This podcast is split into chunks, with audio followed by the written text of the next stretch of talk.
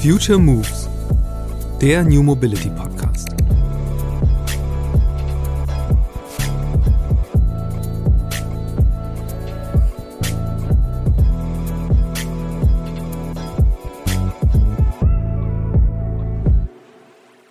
Das erste ist eine gemeinsame Vision. Das ist, glaube ich, wirklich das A und O, dass jeder wissen muss, um was es geht. Das zweite ist Zuhören. Man muss verstehen, warum die Partner Vorbehalte haben, Sorgen vielleicht haben, an die gemeinsame Vision zu glauben und das umzusetzen. Und dann muss man eben gemeinsam an diesen Zielen arbeiten und äh, ein Win-Win für alle erstellen. Ne? Das kann nur funktionieren, indem man wirklich kooperiert, indem man wirklich alle Belange so weit wie möglich berücksichtigt und dann eben aber auch gleichzeitig ohne sich beirren zu lassen, an dieser gemeinsamen Vision arbeitet. Und das ist auch das, was ich mir wünsche für unsere Politik, für unsere Wirtschaft, äh, in Gemeinschaft mit den Verkehrsunternehmen, dass wir es eben schaffen, gute alternative urbane Konzepte umzusetzen. Super App. Der Begriff steht für die eine App, mit der man alles machen kann. Vorbild ist WeChat, die chinesische App, die sich von einem WhatsApp-Klon zum Tool gemausert hat, mit dem hunderte Millionen Menschen in China von Kommunikation bis Shopping ihr Leben organisieren. In Europa beschränkt schon der Datenschutz das Potenzial einer einzelnen App zur echten Super-App zu werden. Aber immerhin, innerhalb der jeweiligen Branchengrenzen streben inzwischen einige Apps nach dem Super-App-Status. Doch kaum jemand heftet sich das Etikett so selbstbewusst an wie FreeNow. Einst als MyTaxi gestartet, will FreeNow Europas Mobilitätsplattform werden, über die die KundInnen vom E-Scooter bis zum Großraumtaxi alles aus einer App heraus buchen können. Auf dem Weg zur echten Super-App für Mobilität allerdings ist noch einiges an Wegstrecke zu gehen. So lassen sich über FreeNow mittlerweile in 170 europäischen Städten insgesamt 200.000 Fahrzeuge von diversen Partnern buchen, ÖPNV-Tickets aber und damit das Rückgrat urbaner Mobilität nicht. Dass sich das ändert, ist unter anderem der Job von Sylvia Fischer. Im Frühjahr 2020 kam sie als Vice President Partnerships zu FreeNow. Mittlerweile trägt sie den Titel Vice President Smart Mobility. Und tatsächlich erwähnt sie im Future Moves Podcast eine erste Partnerschaft zwischen FreeNow und einem deutschen ÖPNV-Anbieter. Wie man extrem unterschiedlich tickende Partner in einem Produkt zusammenbringt, das hat Silvia in ihrem Job vor FreeNow gelernt. Von 2013 bis 2019 war sie bei Eurail, der Firma, die für die europäischen Bahngesellschaften das Interrail-Ticket vermarktet, koordiniert und abrechnet. Dort hat sie geholfen, ein eingestaubtes Papierprodukt der vor EasyJet-Ära in die digitale Gegenwart zu holen. In dieser Gegenwart befindet sich FreeNow schon seit dem Start. Was fehlt? Tatsächlich alle relevanten Mobility-Player des Kontinents auf eine Plattform zu holen. Im Grunde so wie bei Interrail. Warum der ÖPNV die härteste Nuss ist, die eine angehende Super-App für Mobilität zu knacken hat, welche Rolle die Standardisierung von Prozessen und Daten dabei spielt und wie FreeNow zum Manager von Verkehrsflüssen werden könnte, darüber spricht Silvia Fischer in dieser Podcast-Episode. Werbung. Offen gestanden, ich bin eher skeptisch, was Nahrungsergänzungsmittel angeht, aber ausprobieren kann man es ja mal. Also steht seit rund zwei Monaten AG1 in meinem Kühlschrank. In der grünen Tüte ist ein Pulver, das laut Hersteller Ergebnis einer wissenschaftlich basierten Mischung hochwertiger Inhaltsstoffe ist. Vitamine, Mineralstoffe, Bakterienkulturen, Antioxidantien, ein Pilzkomplex, insgesamt über 70 Zutaten, die alle aus natürlichen Lebensmitteln stammen.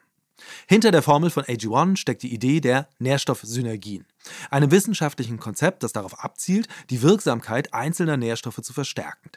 Also rühre ich morgens einen Löffel AG1 in ein Glas Wasser und bekomme einen Drink, der zwar wie ein Green Smoothie aussieht, aber bedeutend besser schmeckt. Ob es auch wirkt? Ich habe zumindest das Gefühl, trotz Winterfinsternis und chronisch zu wenig Schlaf ganz gut aus dem Bett zu kommen. Es kommt sogar vor, dass ich etwas früher Undenkbares tue. Ab und an verzichte ich jetzt auf meinen doppelten Espresso Kickstarter am Morgen. Sicher keine schlechte Entwicklung. Auch über den Tag hinweg fällt es mir aktuell leichter, konzentriert meine Aufgaben abzuarbeiten. Und wenn ich abends nicht mehr lange wach liege, könnte das an AG1 liegen. Oder einfach daran, dass ich keine tausend offenen To-Dos mehr habe, die ich noch in Gedanken durchgehen muss. So oder so, für mich ein positiver Effekt meines Supplement-Testlaufs. Du möchtest es auch ausprobieren?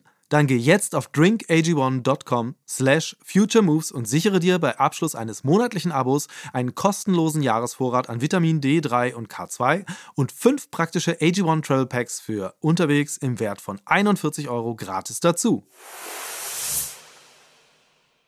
Hallo Silvia, schön, dass du im Podcast bist. Hallo Christian, ich freue mich sehr.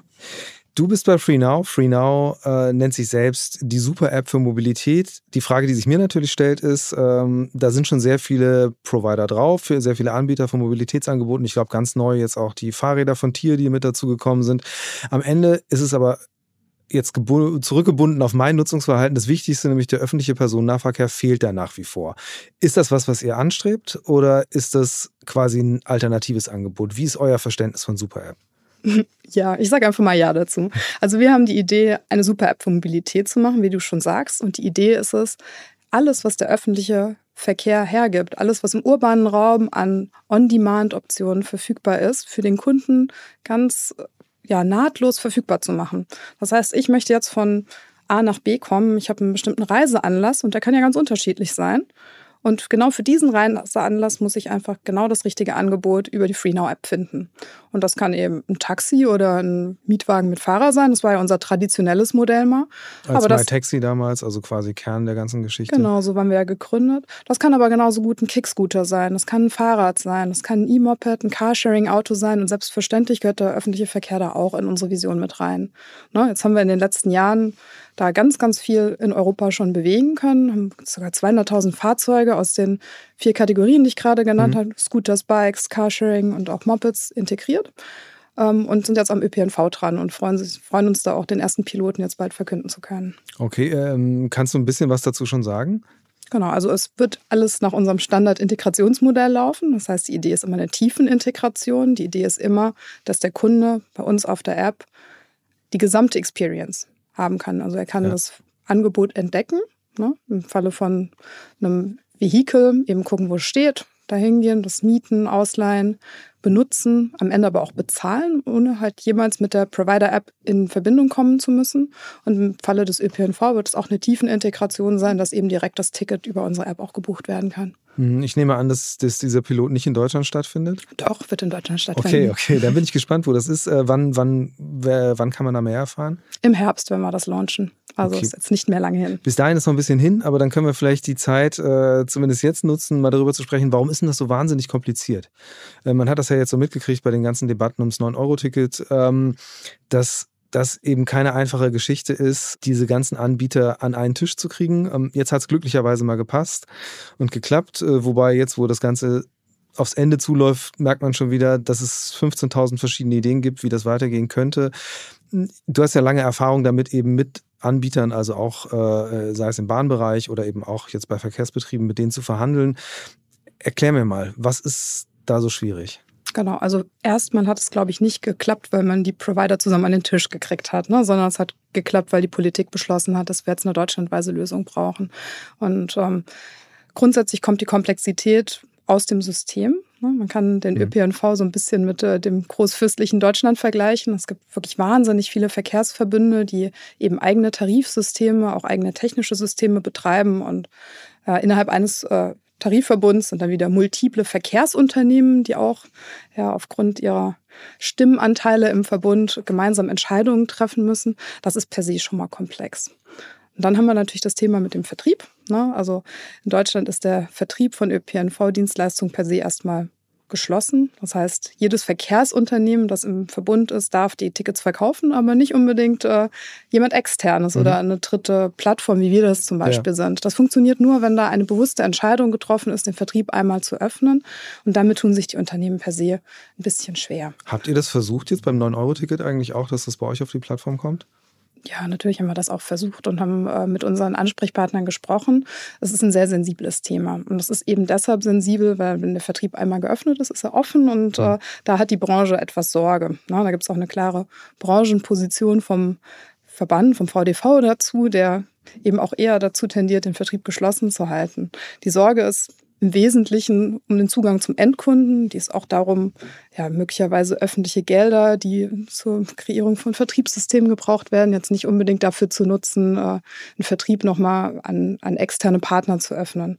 Aber aus unserer Sicht ist das äh, zu kurz gedacht und vor allen Dingen nicht kundenzentriert gedacht. Und äh, wir haben natürlich eine, eine ganz andere Vision. Weil ja. unsere Vision ist ganz klar, der Kunde braucht Zugang, wo auch immer er sich bewegt, zu einem ganz einfachen Zugang. Und ich glaube, das ist, was wir für die Verkehrswende auch brauchen. Ne? Wenn wir wollen, dass mehr Leute den ÖPNV nutzen, dass mehr Leute ja, grünere Formen der Mobilität nutzen, vor allen Dingen weniger das Auto nutzen, dann muss es eben dieses Multi-Touchpoint Environment, wie wir das nennen, geben. Dass jeder ja. Kunde dort, wo er sich gerade bewegt, äh, jedes Verkehrsangebot nutzen kann und echte Alternativen zum, zum Auto findet. Ja, jetzt ist das ja tatsächlich beim, beim Thema Zugang zur Mobilität, da verändert sich ja wahnsinnig viel. Also klar, jetzt äh, gerade die KundInnen haben jetzt alle mal die Erfahrung gemacht, wie das ist, wenn man so einen Pauschaltarif hat.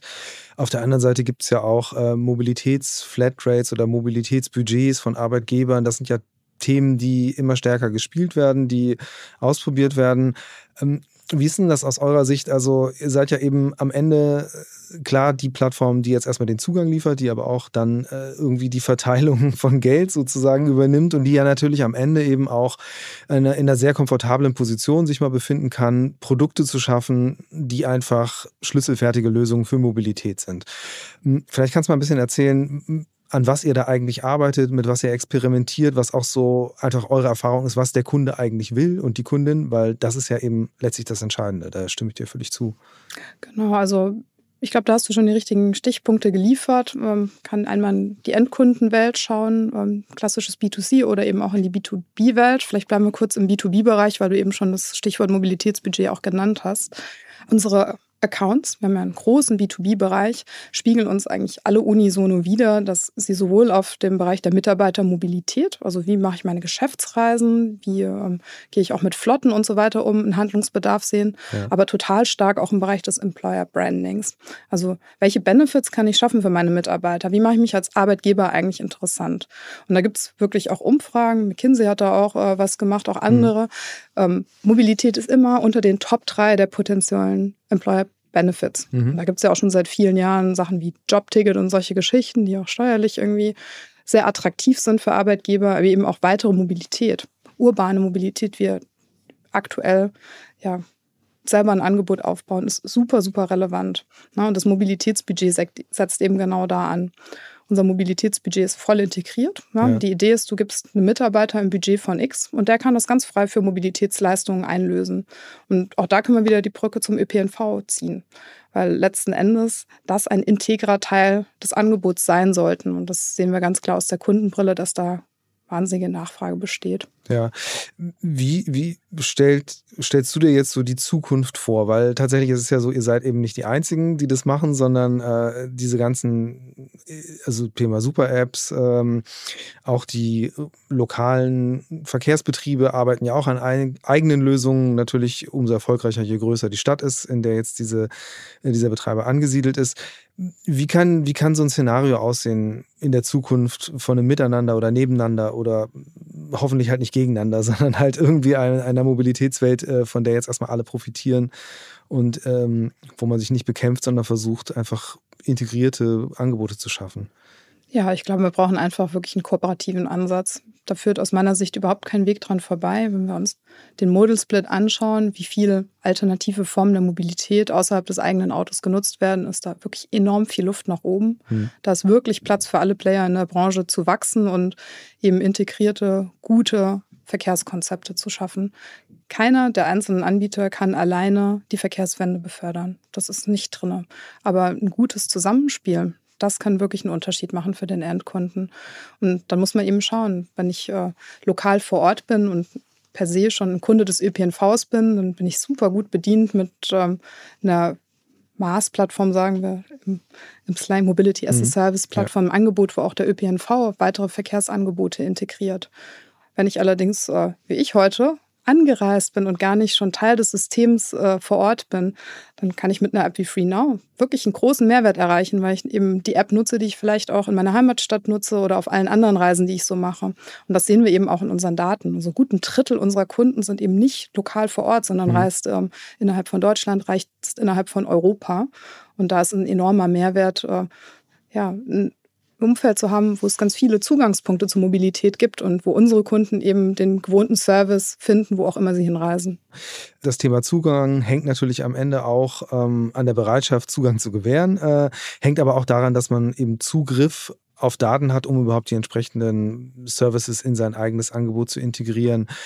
Ähm, jetzt hast du gesagt, äh, das 9-Euro-Ticket ist halt nicht zustande gekommen, weil sich Leute an einen Tisch gesetzt haben, sondern weil jemand äh, einfach gesagt hat, das ist jetzt euer Auftrag. Wie müsste das laufen oder was, was wären so ein bisschen die Wunschvorstellungen, ähm, um einfach eine Infrastruktur so umzubauen, also Dateninfrastruktur, dass man die Angebote überhaupt so schaffen kann? Ähm, was, was wäre jetzt so dein, dein Wunsch an, ja, am Ende halt die Politik, äh, da einfach mal das, das Feld neu zu gestalten? Genau, also wir brauchen letzten Endes gemeinsame Standards und einen Standard der Offenheit, der eben Kollaboration befördert. Und dazu brauchen wir verschiedene Ebenen der Kooperation. Was du sagst, Thema Datenaustausch ist natürlich Teil davon. Ja, da gibt es auch schon einiges, was regulatorisch gegeben ist oder auch aus Europa gegeben wird, wenn wir über Fahrplandaten und sonstige Dinge sprechen. Mhm. Wir müssen aber weitergehen. Na, was wir brauchen, ist wirklich einen gemeinsamen Standard für den Vertrieb. Wir müssen sicherstellen, dass auch Vertriebsrechte gewährt werden und äh, auch ein faires ökonomisches Umfeld dafür geschaffen wird. Na, das natürlich da basierend auf Lizenzen und so weiter alle Player in der Industrie mit ihren Bedürfnissen berücksichtigt werden. Das heißt, der Gesetzgeber ist da gefordert, ähm, diese Standards zu schaffen und auch Austauschplattformen zu schaffen. Ne? Und wenn wir allein auf den Datenaustausch schauen, sind wir als FreeNow da auch tatsächlich Vorreiter. Denn es mhm. gibt ja schon ganz lange auch die Debatte, welchen Beitrag Verkehrsunternehmen zum Beispiel für die Verkehrsplanung und so weiter ja. liefern können. Die Städte fragen ja immer Mobility Provider, welche Daten könnt ihr uns geben, damit wir unsere Verkehrsplanung optimieren können, etc. Und die Betreiber sind da auch immer so ein bisschen zurückhaltend und haben Sorgen, Daten zu verlieren. Und man fragt sich vor allen Dingen auch, wie können Städte diese Daten überhaupt verwerten? Ja. Und wir als FreeNow haben uns da eben sehr stark engagiert, sind auch äh, Vorsitzende im Projekt, das sich Datenraummobilität nennt, also einer offenen treuhändergeführten mhm. Plattform, wo Verkehrsunternehmen und Städte ihre Daten einstellen können, auch externe Dienstprovider und so weiter. Und man kann auf Basis äh, von Vertragswerk letzten Endes dann auch Daten wieder beziehen. Ja. Und wir haben dann Piloten zum Beispiel, ne, dass wir mit FreeNow sagen, okay, wir benutzen Wetterdaten und wir versuchen unser Angebot basierend auf Wetterdaten zu optimieren ne, und sind damit äh, eben Nutzer dieses Datenraum Mobilität auch geworden. Wie Kannst sieht das konkret aus? Also führ doch an dem Beispiel mal aus, also was so die oft eben noch ungenutzten Möglichkeiten sind von Daten? Genau, also unsere Zukunftsvision ist eben, dass du als FreeNow-Nutzer morgens aufstehst, dein Wecker klingelt ähm, und äh, dann sagt dir deine App, hm, du hast vielleicht vor drei Tagen das letzte Mal Sport gemacht. Hm. Schau mal, heute scheint die Sonne und um die Ecke steht ein Fahrrad. Möchtest du heute mit dem Fahrrad zur Arbeit fahren? Oder es sagt dir, okay, es äh, regnet heute Nachmittag vermutlich. Ähm, vielleicht ist dann Carsharing-Option, der öffentliche Verkehr oder ein Taxi die bessere Alternative für dich. Na, das ist so der Standard-Use-Case. Hm. Wir haben das bei uns in der App auch schon getestet und pilotiert und sehen halt, dass man wirklich sehr stark das Reiseverhalten mit solchen Experimenten auch beeinflussen kann. Das heißt, wir können durchaus Verkehr auch zu grüneren Verkehrsträgern, zu aktiveren Verkehrsträgern ja, oder einfach Verkehrsträgern, die dem Reiseverhalten angepasst sind und dem Anlass angepasst sind, steuern. Und das ist ein ja. großer Mehrwert, den wir als Plattform bieten können. Und äh, was könnten andere Beispiele sein? Also ich, ich sehe ja ganz klar so die Möglichkeiten, ähm, jetzt mal gerade wenn man jetzt über den individuellen Nutzenden hinausblickt, dass man wirklich sagt, man kann da versuchen, auch Verkehrsströme zu steuern. Keine Ahnung, äh, in der Stadt ist gerade ein Großevent, wäre es natürlich sinnvoll, die, die Locals äh, auf andere Verkehrsmittel ausweichen zu lassen. Sind das so Fälle, um die es geht? Oder? Ja, zum Beispiel. Also absolut. Ne? Also man kann damit ähm, zum Beispiel auch ähm, die Platzierung von Fahrzeugen aussteuern. Gerade wenn du das Thema Events nennst, ne, wäre es total hilfreich für alle Provider, die eben On-Demand-Services zur Verfügung stellen, dass die Bescheid wissen, dass die auch ihre ähm, ja, Vehikel entsprechend platzieren können. Das ist das eine. Mhm. Das andere sind so klassische Stausituationen, ne? Rush Hour oder ja, vielleicht auch einfach Baustellen und solche Geschichten, die eben den Verkehrsfluss beeinträchtigen. Das wäre extrem hilfreich für die Verkehrslenkung, auf solche Daten auch zugreifen zu können. In den ÖPNV gedacht sind es natürlich auch Echtzeitdaten. Ne? Gibt es Verstädtungen, ja. gibt es äh, systemische Gründe, die eben Verkehrsflüsse behindern. Alles mit dem Ziel, dass äh, Menschen eben schneller von A nach B kommen und besser von A nach B kommen. Oder vielleicht auch mehr Grund haben, das Auto heute mal stehen zu lassen. Ja.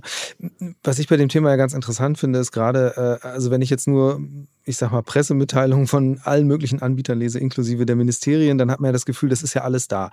Also es gibt inzwischen die Verpflichtung, dass auch Maßanbieter ihre Daten in Echtzeit zur Verfügung stellen müssen. Was ich aber nicht sehe, ist, dass jetzt irgendwie richtig revolutionäre Produkte um die Ecke kommen. Also wo, wo hakelt das Ganze? Also ich glaube, die Nutzung dieser Daten ist überaus komplex. Ne? Also Daten per se helfen ja erstmal niemandem. Man muss ja schlaue Algorithmen auch haben, die in der Lage sind, diese Informationen auch zu verwerten. Und mhm. ja, das ist eine der großen Fragen, die wir als Plattform eben auch stellen. Wir haben ein ziemlich großes Datenteam, die eben auch wirklich aktiv daran arbeiten, ja, sinnvolle Lösungen zu kreieren, sinnvolle Piloten zu kreieren. Und ja. auch wir sind ja damit ganz am Anfang. Ne? Also da ist ja wirklich noch wirklich wahnsinnig viel in einer jungen Industrie, was erarbeitet werden kann. Ne? Aber um den Bogen nochmal zu spannen, hat es mich ja gefragt, wie müssen wir miteinander umgehen? Auf jeden Fall kollaborativ. Ne? Also mhm. es funktioniert nur dann, wenn wir gemeinsam Lösungen schaffen. Ja, was du bringst ja jetzt auch zu Free Now so eine europäische Perspektive mit. Du hast dich vorher ähm, bei einem was bei einem Unternehmen, das diese ganzen Prozesse in Bezug auf Interrail-Tickets organisiert hast. Vielleicht kannst du dazu gleich noch was erzählen. Vorweg würde ich aber gerne noch mal jetzt ähm, bei der europäischen Perspektive im Blick auf das bleiben, was du gerade machst. Also ihr habt ja dadurch, dass ihr eben nicht nur in einem Land, in einer oder in einer Stadt aktiv seid, einen paneuropäischen Blick. Ähm, wie groß sind die Unterschiede inter, innerhalb Europas, wie einzelne Städte da ähm, mit euch zusammenarbeiten, wie offen die sind, wie progressiv oder sogar fordernd? Ja, die sind natürlich sehr groß. Ne? Also wirklich ein toller Vorreiter in den letzten Jahren ist Paris. Die mhm. haben ja wirklich ihre gesamte Infrastruktur auch ja, auf On-Demand-Mobilität, auf Mikromobilität angepasst, haben ganz viele Radwege geschafft. Ich glaube, ein Drittel aller Straßen in Paris wurde tatsächlich umgewidmet, sodass man wirklich überall auch mit einem E-Scooter, auch mit einem Fahrrad, mit einem Moped super von A nach B kommt, ohne Angst haben zu müssen, mhm. überfahren zu werden. Und das Ziel ist ja auch in den nächsten äh, Jahren da wirklich Verbrennermotoren komplett aus der Stadt zu entfernen. Ähm, wenn man in Paris unterwegs ist, geht das super. Es gibt ein ganz äh, florierendes Umfeld. Die haben aber gleichzeitig auch mit Ausschreibungen zum Beispiel beschränkt, wie viele Rolleranbieter ähm, in der Stadt unterwegs sein können. Mhm. haben gleichzeitig Parkzonen eingerichtet und versuchen eben eine Ordnung zu schaffen, die ein gutes Miteinander der Verkehrsträger auch ermöglicht. Na, in Deutschland haben wir zum Beispiel noch keine Ausschreibungen ähm, im Micromobility-Markt und man sucht noch nach den Lösungen. Das bedeutet, wir haben mehr Anbieter auf den Straßen, zum Teil auch größere Flotten. Mhm. Na, beides hat so seine Vorteile. Jetzt hatte ich, hatte ich eben schon gesagt, die, de, deine Interrail-Vergangenheit, das finde ich natürlich total spannend, weil es ist ja jetzt erstmal ein ganz anderer Verkehrsträger. Ähm, aber die Herausforderung stelle ich mir ähnlich vor, also mit einer doch eher verkrusteten Industrie, sage ich mal, die sehr auf Besitzstandswahrung ausgerichtet ist, äh, zusammenzuarbeiten. Erzähl mal einfach so ein bisschen von der Zeit tatsächlich, weil äh, du warst ja genau in der Zeit da, wo dieses ähm, ja durch, durch Ryanair und EasyJet eigentlich ja komplett verschwundene, diese verschwundene Form des, des Rumreisens per Interrail, was ich damals noch gemacht hatte, auch als, als Abiturient, ähm, jetzt so ein Revival erlebt hat und eigentlich ja genau in eine sehr, sehr gute Zeit, jetzt mal Corona ausgeklammert, reingerauscht ist mit eben jungen Menschen, die keinen Bock mehr auf Fliegen haben und irgendwie ihren, ihren Kontinent anders kennenlernen wollen. Ähm, wie habt ihr das, was habt ihr damals gemacht? Also gerade auch mit Blick auf Digitalisierung dieses ganzen Produkts? Ja, also das war tatsächlich eine sehr interessante Reise. Ich habe 2013 bei Interrail angefangen, war damals für alle kommerziellen Themen zuständig, ähm, vom Marketing, Vertrieb, aber auch irgendwie Themen wie Produkt und Pricing und ja, letzten Endes die Abstimmung mit 30 Shareholdern, den mhm. europäischen Bahnen, so die großen, ähm, ja, etablierten Player wie die Deutsche Bahn, die SNCF Trinitalia und äh, na, ne, hat ja jedes Land so seine Nationalbahn. Ja. Es waren aber auch ein paar Private dabei, waren ein paar Fährgesellschaften dabei und so weiter. Und die große Herausforderung ist eben immer, einen Tarif zu finden, ein Angebot zu finden, was Reisen in ganz Europa ermöglicht. Und ähm, das ist schwierig in der Abstimmung, ne, weil so viele Partner gemeinsam Entscheidungen treffen müssen. Und ähm, es war auch vom geopolitischen ähm, Setting total herausfordernd. Ne? Wir haben europäische, ein europäisches Produkt, Interrail, das sich an Europäer richtet und mhm. eins, was eben für Reisen in Europa an Nicht-Europäer gerichtet ist. Und wir haben halt gesehen, in dieser Zeit nach 2013, wie eben massive Krisen, die Flüchtlingskrise, aber auch diese Zeit des Terrors in Europa, wo wir Anschläge gesehen haben, mhm. sich wirklich negativ auf das Reiseverhalten in Europa ausgewirkt haben, ne? wo wir einfach auch mit unseren Shareholdern gemeinsam Lösungen finden mussten und wirklich durch Höhen und Tiefen gegangen sind. Ja. Ähm, und wir haben eben auch diese Desintegration des europäischen äh, Zusammenhaltes erlebt ob dieser Krisen, ja, ne, wo einfach auch Partner der europäischen Gemeinschaft so schwach wurden wirtschaftlich, dass äh, diese Idee ähm, des Zusammenhaltes sehr viel schwieriger wurde, mhm. wo es so eine Art Rechtsruck auch in ganz vielen Ländern gegeben hat und wo eben auch politisch die Sorge bestehen musste, wie kann man Europa zusammenhalten. Und ähm, ja, damals gab es ein total spannendes Projekt, das kam von zwei Lobbyisten aus Berlin, Herr und Speer heißen die. Die haben damals über die Medien in Deutschland eigentlich gepitcht, warum man Interrail nicht für Reisen in Europa zugänglich macht. Und natürlich haben wir mit denen ja. von Tag eins gesprochen und haben auch sehr stark mit der Europäischen Kommission gesprochen.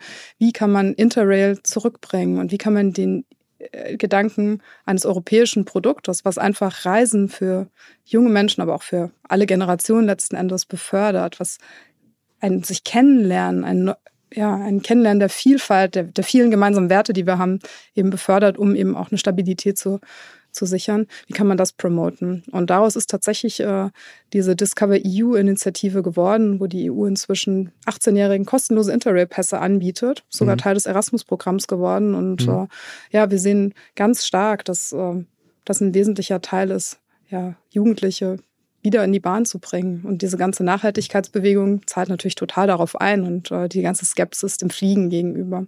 Also das ja. war, war schon ein schöner Erfolg. Gleichzeitig haben wir das ganze Produkt digitalisiert.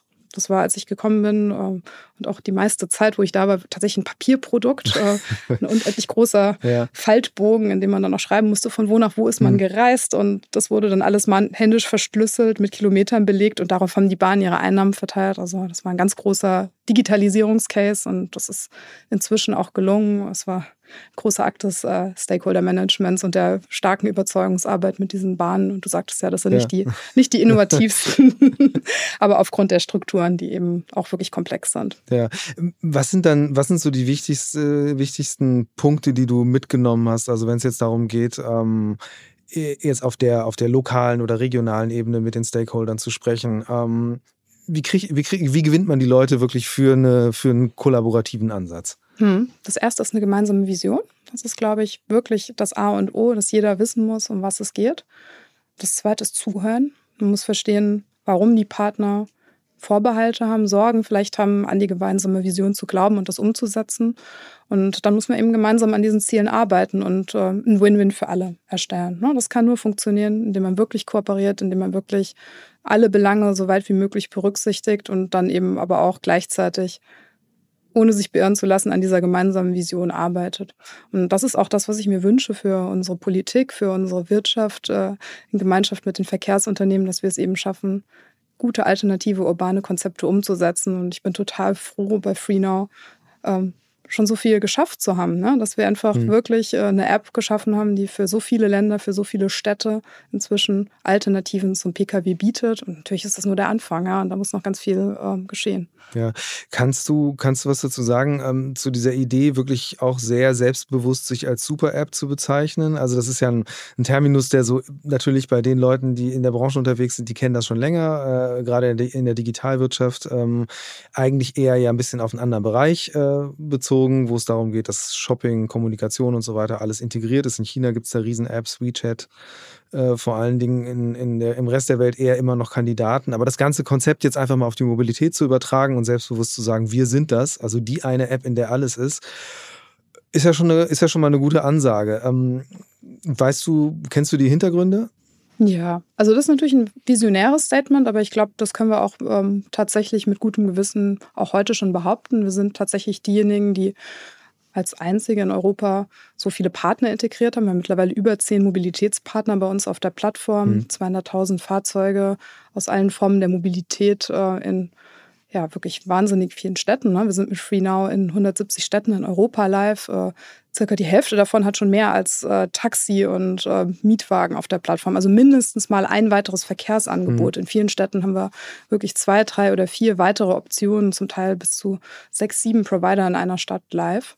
Das ja. heißt, das gibt es wirklich schon tolle Alternativen. Wer mit FreeNow unterwegs ist in diesen Städten, braucht keine weiteren Supplier-Apps. Ne? Der muss nicht fünf Apps von fünf äh, Mobilitätsanbietern runterladen, um flexibel agieren zu können. Und das ist für mich schon das Feature einer Super-App. Natürlich kann man darüber streiten, welche weiteren Services will man dazu haben. Diese ganze Idee äh, Super-App hat ja unglaublich viel Spielraum und äh, wie du schon sagst, was WeChat in China macht, ist äh, eine andere Form der Super-App, als wir die jetzt gebaut haben. Ich glaube aber, das ist eine, die auf Europa angepasst ist, ne? weil in Deutschland äh, oder in Europa allgemein glaube ich, dieses Konzept zu viele Services äh, in zu vielen Kategorien, mit zu vielen Daten und zu viel Transparenz ja auch mit Vorbehalten aus der Kundschaft ja. belegt ist. Aber eine Lösung für ein echtes Problem und Mobilität ist ein äh, echtes Problem zu finden, das äh, macht schon total viel ja. Sinn. Wie ist das überhaupt beim, beim Thema Datenschutz? Also, das ist jetzt eine Beobachtung, die ich mache, ist, äh, also gerade jetzt vor Corona, äh, also Corona war ja einfach ein riesen Digitalisierungsbooster, aber auch hat, glaube ich, viel bewirkt im Sinne von, dass Menschen sich, ich sag's mal positiv, trauen, ihre Daten auch zu teilen, wenn sie merken, dass sie dafür bessere Services bekommen. Wie, wie hat sich das bei euch wiedergespiegelt? Ist mhm. wahrscheinlich schwierig zu sagen, weil natürlich die Leute weniger mobil waren in der Zeit. Also Hintergrund ist so ein bisschen, dass ich jetzt gelesen hatte, dass ähm, ihr vor kurzem gemeldet habt, die Userzahl hätte sich verdreifacht seit Jahresbeginn. Ähm, das ist ja schon eine ganz schön krasse Zahl. Ja, wir sind natürlich auf einer extremen Wachstumskurve. Und natürlich muss man auch sagen, es ist ein neues Business, aber wir sind da wirklich fast exponentiell jetzt im Wachsen, weil die Kunden natürlich den Mehrwert auch spüren. Ne? Und je mehr Kunden unser Angebot kennen und uns als diese Super-App kennen, wir haben es jetzt auch stark vermarktet in den letzten äh, Wochen und Monaten in ganz Europa eigentlich, desto mehr wissen die natürlich zu schätzen, dass äh, wir eine Lösung bieten ne? und dass sie mit FreeNow überall hinkommen ähm, egal für welche Situation sie unterwegs sind. Ne? Also ob sie jetzt äh, allein oder zu zweit, mit Gepäck oder ohne Gepäck, im Business-Kontext oder privat unterwegs sind, hat ja totalen Einfluss, ob das heute das Fahrrad ist, ein Carsharing oder das Taxi vielleicht zum Flughafen, weil ich meinen äh, Koffer auch dabei haben will. Und ähm, das sehen wir natürlich total. Und Thema Datenschutz ist da eigentlich kein Thema. Wir haben natürlich die Vereinbarung mit unseren Partnern ganz sauber und konform ja. implementiert überall. Da muss wirklich keiner Sorgen haben und da werden nur die Daten geteilt, die wirklich auch geteilt werden müssen und alles ist regelgerecht implementiert. So da ist mir jetzt nicht bewusst, dass es da ein Problem gäbe. Ja, wie ist das überhaupt, ähm, dieses ganze Thema Ex Exklusivität? Weil natürlich jetzt einfach aus rein, rein KundInnenperspektive ist es natürlich, äh, je mehr Anbieter drauf sind, desto besser ist es, weil im Zweifel der Weg halt kürzer ist zum, zum Scooter, den ich laufen muss. Äh, wie wird es bei FreeNow gehandhabt und welche Ansprüche habt ihr daran, äh, was die Vielfalt äh, von Anbietern angeht? Genau, also Vielfalt ist total wichtig. Uns ist es wichtig, dass wir eigentlich überall die größte und komfortabelste Flotte für unsere Kundinnen bereitstellen können. Ja, von daher gesehen, wenn wir nicht einen ähm, Anbieter einer Kategorie, sondern mehrere drauf haben, ist das immer ein Mehrwert und das sehen wir auch. Ne? Also wenn wir einen zweiten Scooter-Anbieter zum Beispiel mhm. drauf haben, wachsen beide bei uns auf der Plattform. Ne? Ja. Das ist so ein Experiment, wo wir am Anfang auch nicht sicher waren, wie wird das funktionieren.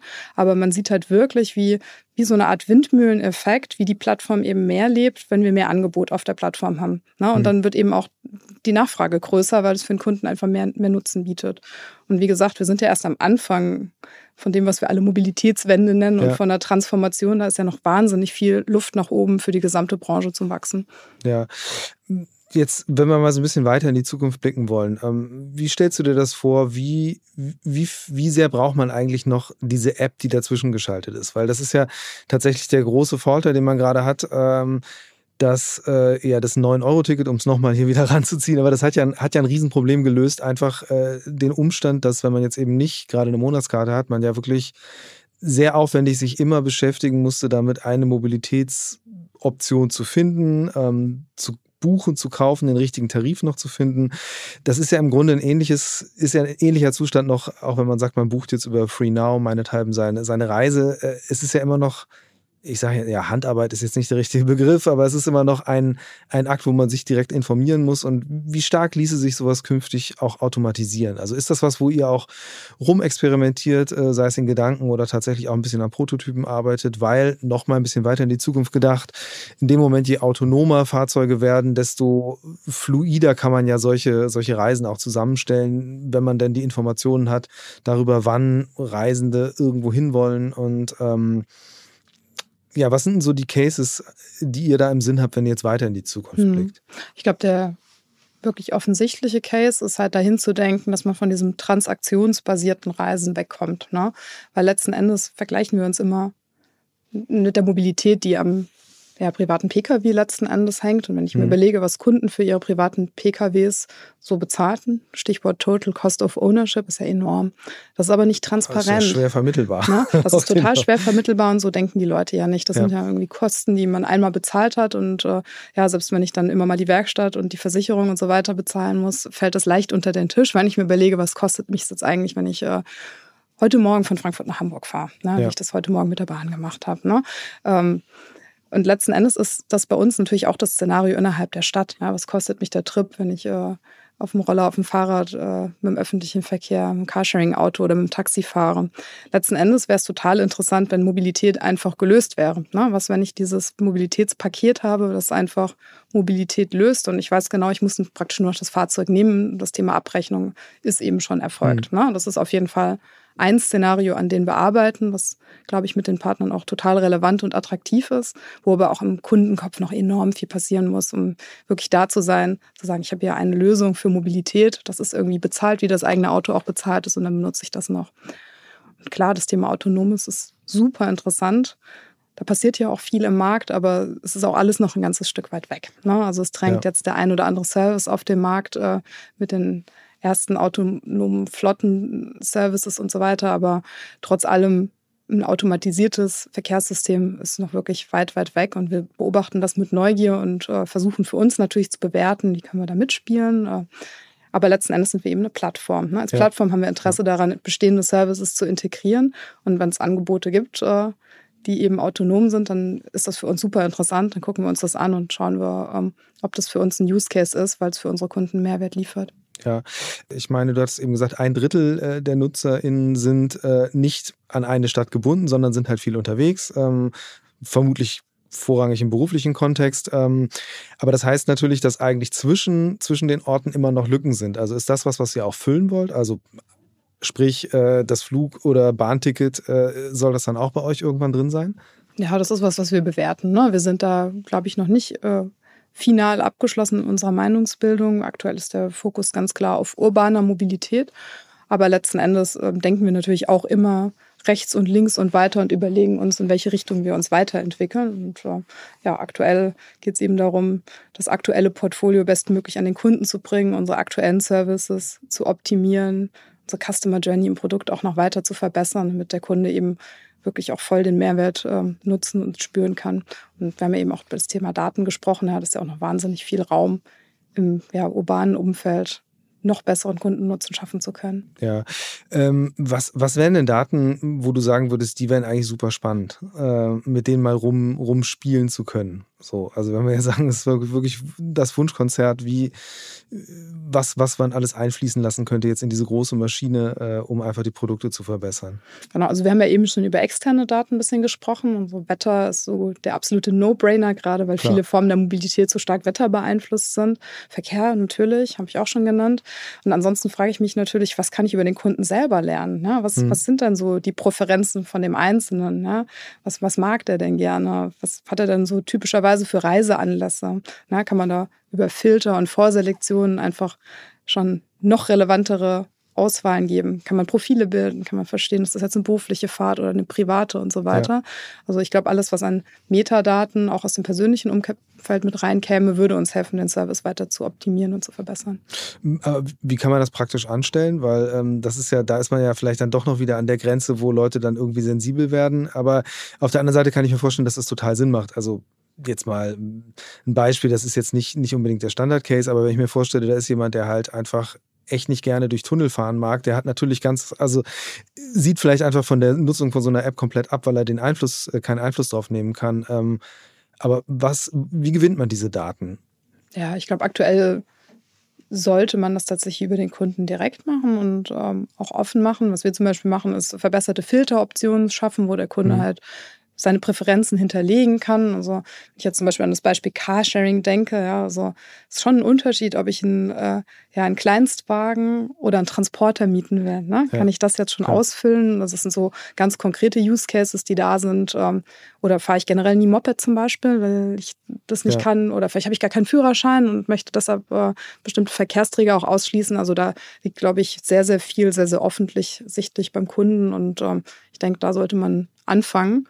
Was dann ganz praktisch bedeuten würde, dass einfach bestimmte Optionen gar nicht angezeigt werden und dadurch natürlich einfach man weniger selbst ausfiltern muss. Richtig, und einen präferierten mhm. Einstieg zu schaffen. Oder angenommen, ich bin eben Mobilitätsbudgetkunde, ja, dass ich auf meinem Startscreen dann direkt das Mobilitätsbudget auch angezeigt bekomme, dass ich weiß, wo ich da finanziell stehe, habe ich da noch, noch Puffer dran. Also dass man im Prinzip wirklich einen kundenorientierten Zugang auch schaffen kann. Ja.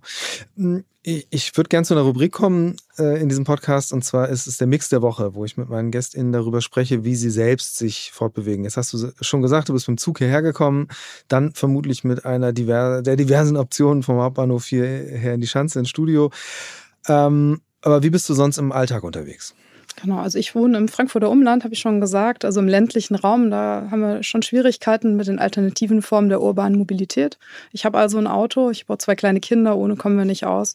Ich versuche aber eigentlich auch so viel wie möglich mit meinem Fahrrad zu machen. Und äh, ja, da ich äh, viel remote arbeite, mhm. geht das auch super gut. Ja, ansonsten, wenn ich unterwegs bin, kommt es ein bisschen drauf an, was ich mache. Kurze Strecken äh, innerhalb von, von Deutschland oder auch äh, annähernd Europa, mache ich wahrscheinlich auch aus meiner Historie logischerweise mit der Bahn und achte da schon irgendwie drauf. Trotzdem fliege ich auch relativ viel durch die Gegend, ne? einfach weil wir irgendwie europäisch aufgestellt sind. Ne? Und mein Anspruch an mich selber ist eben, unser Portfolio Europä bestmöglich zu nutzen. Europäische Bahnreisen hast du auch genug gehabt wahrscheinlich ja, schon. das äh, kenne ich schon. Ja. ja, mein Anspruch an mich selber hm. ist natürlich, die Breite der Mobilität zu nutzen und mich mit unserem Angebot, mit der Diversität zu konfrontieren. Also mache ich so viel, so bunt wie möglich, wie irgendwie geht. Ja. Ähm, Diversität beziehungsweise ähm, Inklusion ist auch noch ein Thema, das ich auf meinem Zettel hatte. Das wollte ich jetzt auf jeden Fall auch noch drüber sprechen, weil das ist ja tatsächlich auch, äh, auch eine spannende Frage, wie man wie man es schafft, eben die Angebote, also den Zugang zu Angeboten eben nicht nur den Leuten äh, zu eröffnen, für die das eigentlich eher ein Problem ist, weil sie es nicht auf dem Zettel haben, dass es noch andere alternative Fortbewegungsformen geht, gibt oder erstmal zu bequem sind, sondern gibt ja auch Leute, die einfach ähm, darauf angewiesen sind, äh, Hilfe beim Einsteigen in Fahrzeuge zu haben. Ähm, wie geht ihr mit dem Thema um, ähm, mit dem Thema, ja, sei es Barrierefreiheit oder auch äh, weitergefasst ähm, Inklusion allgemein? Ja, also ich glaube, erstmal ist es äh, fair zu sagen, dass uns als Firma Inklusion extremst am Herzen liegt und auch Diversität. Ne? Da machen wir total viel auch auf unserer Mitarbeiterebene. Da versuchen wir wirklich unseren Mindset auch zu schärfen und äh, ja, uns da wirklich als ein total inklusiver und ähm, diverser Arbeitgeber aufzustellen. Auf der Angebotsseite ist es wirklich herausfordernd. Wir haben verschiedene Initiativen oder ja, eine große Initiative vor allen Dingen in Hamburg und da mhm. brauchen wir die Unterstützung auch ja, von der Stadt und äh, ja, Förderprogramme und solche Sachen. Ähm, und da geht es um Inklusionstaxis, ne? weil es ist ja leicht gesagt, wir wollen Inklusion, es ist ja. aber nicht so leicht umgesetzt, weil wenn ich mit dem Rollstuhl beispielsweise ähm, ein Taxi nehmen will, bedeutet es, muss einfach ein anderes Auto da sein, wo man eben entsprechend auch rein kann ja, und wo es auch die Unterstützung gibt. Und da hängen wir leider auch stark an der ähm, Lieferkette. Ne? Und da gibt es einfach gerade wirklich Schwierigkeiten, an Fahrzeuge zu kommen. Und ich denke, dass diese Zukunftsinitiative, die in Hamburg läuft, das äh, Zukunftstaxi, wirklich ein Mindset auch geschaffen hat. Es gibt jetzt auch schon wirklich einige Taxis, die hier rumfahren. Die Fahrer haben auch erkannt, dass da ein Markt da ist, aber es ist eben gar nicht so trivial, an diese Fahrzeuge ranzukommen. Das heißt, die Transformation ist nicht so schnell, wie wir uns das alle wünschen würden. Ich denke eben daran, also es gibt ja äh, durchaus in anderen Regionen entsprechende Ausschreibungen, Fahrzeuge, die standardisiert sind, die halt dann andere Möglichkeiten bieten. Ähm, ist, glaube ich, noch viel zu tun. Habt ihr, habt ihr am Ende ähm, wahrscheinlich auch nur den indirekten Zugriff? Ich glaube, hier in Hamburg ist es so, dass ihr vor allen Dingen beratend äh, tätig seid. Ähm genau, also wir sind ja eine Plattform. Das heißt, wir fahren ja nie selber diese Angebote und all das, was wir tun, was eben hilft als Plattform, bestimmte Verkehrsformen auch zu unterstützen, ist immer irgendwie indirekt. Ne? Und das gilt für die Inklusionstaxis, das geht genauso für das Thema ähm, ja, Transformation zu elektrischen Fahrzeugen auch. Ne? Also wir versuchen natürlich mit den Stakeholdern zu interagieren, wir versuchen gemeinsame Incentive-Programme aufzusetzen, wir versuchen Anreize zu schaffen. Aber effektiv fahren wir ja keine Fahrzeuge. Also wir können nicht selber Flotten auf die Straße stellen und sagen, wir tragen ganz aktiv dazu bei. Wir können sozusagen nur indirekt spielen und sagen, okay, wir geben beispielsweise eine verbesserte Sichtbarkeit auf unserer Plattform oder wir geben Marketingpakete und, und solche Geschichten an Fahrer, die sich eben in den entsprechenden Bereichen, wie es als im E-Taxi oder im E-Taxi-Bereich aufstellen. Macht ihr das immer dann im Rahmen von, ich sag mal, Partnerschaften mit, äh, mit Kommunen oder gibt es da auch Projekte, wo ihr wirklich sagt, das macht ihr einfach jetzt aus, ihr probiert aus ja, ich sag mal, intrinsischer Motivation einfach mal was aus. Also Thema Sichtbarkeit. Das ist ja der Vorteil beim Digitalen. Man kann ja viel rumspielen. Man kann ja äh, jederzeit Sachen testen. Genau, also sowohl als auch ganz klar. Ne? In Hamburg haben wir hier ein sehr engagiertes städtisches Umfeld, da machen wir viel mit der Stadt gemeinsam und sind auch äh, in guter Partnerschaft unterwegs. Ähm, wenn ich an das Thema E-Taxi beispielsweise denke, haben wir multiple Piloten in verschiedenen Ländern, was wir aus unserer Plattform heraus generieren oder auch mit externen Partnern. Ne? Also da gucken wir zum Beispiel auch ähm, zu den Mineralölkonzernen oder auch zu den Charging Networks, hm. ähm, wie wir eben entsprechende ja, Incentivierung für die Fahrer schaffen können, damit sie beispielsweise günstiger ähm, ja, laden können, aber auch gleichzeitig mit den ähm, OEMs, das Vergünstigen in der Anschaffung von EWs geben könnte und so weiter. Wir gucken bei uns auf der Plattform, wie wir eine bessere Positionierung sicherstellen können. Also das sind natürlich Sachen, die wir ganz intrinsisch treiben und in den verschiedenen Märkten ähm, testen, pilotieren und ja, als Plattform immer auch in partnerschaftlicher Manier umsetzen. Ja.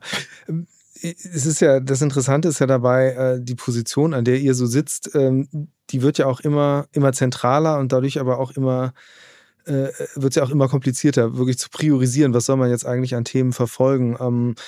Ähm, jetzt mal, äh, ja, off the record ist es natürlich nicht, aber jetzt mal deine ganz persönliche Meinung. Was sind denn, was wären denn Themen, die du gerne jetzt wirklich äh, voranbringen würdest, einfach auch jetzt mit äh, im Hinterkopf äh, mit den Erfahrungen, die du jetzt in diesem Interrail-Kosmos gesammelt hast, wo du wirklich sagst, okay, das Ganze hat ja auch eine, eine politische Implikation, wenn man Mobilität verbessert, äh, vereinfacht, äh, den Zugang schafft oder auch billiger macht oder mal kostenlos irgendwo hin gibt, ähm, das kann ja die Gesellschaft auch besser machen. Gibt es da auch ähm, Dinge, wo du jetzt sagen würdest, das wäre eigentlich auf dieser, dieser lokalen Ebene, auf der ihr jetzt unterwegs seid, ah, das wären eigentlich tolle Maßnahmen, das mal voranzubringen?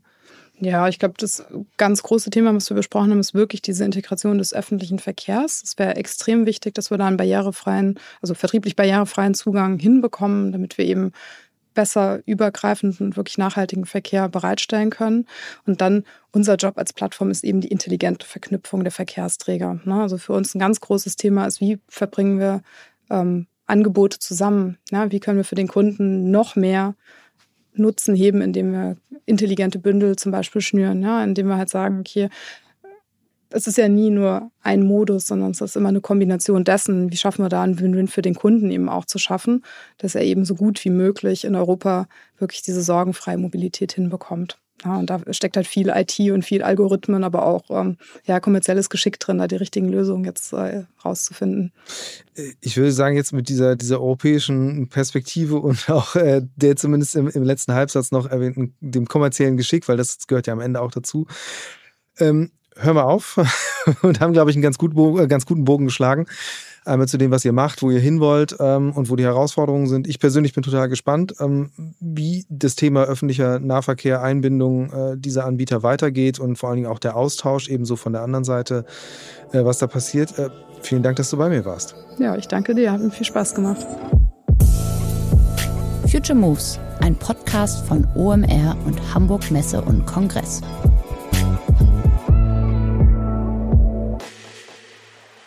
Dieser Podcast wird produziert von Podstars bei OMR.